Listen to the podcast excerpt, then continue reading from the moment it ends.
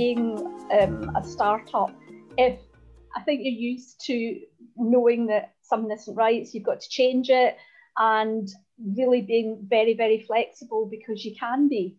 You know, the smaller you are, you can you can use these resources and you can move things and be more flexible.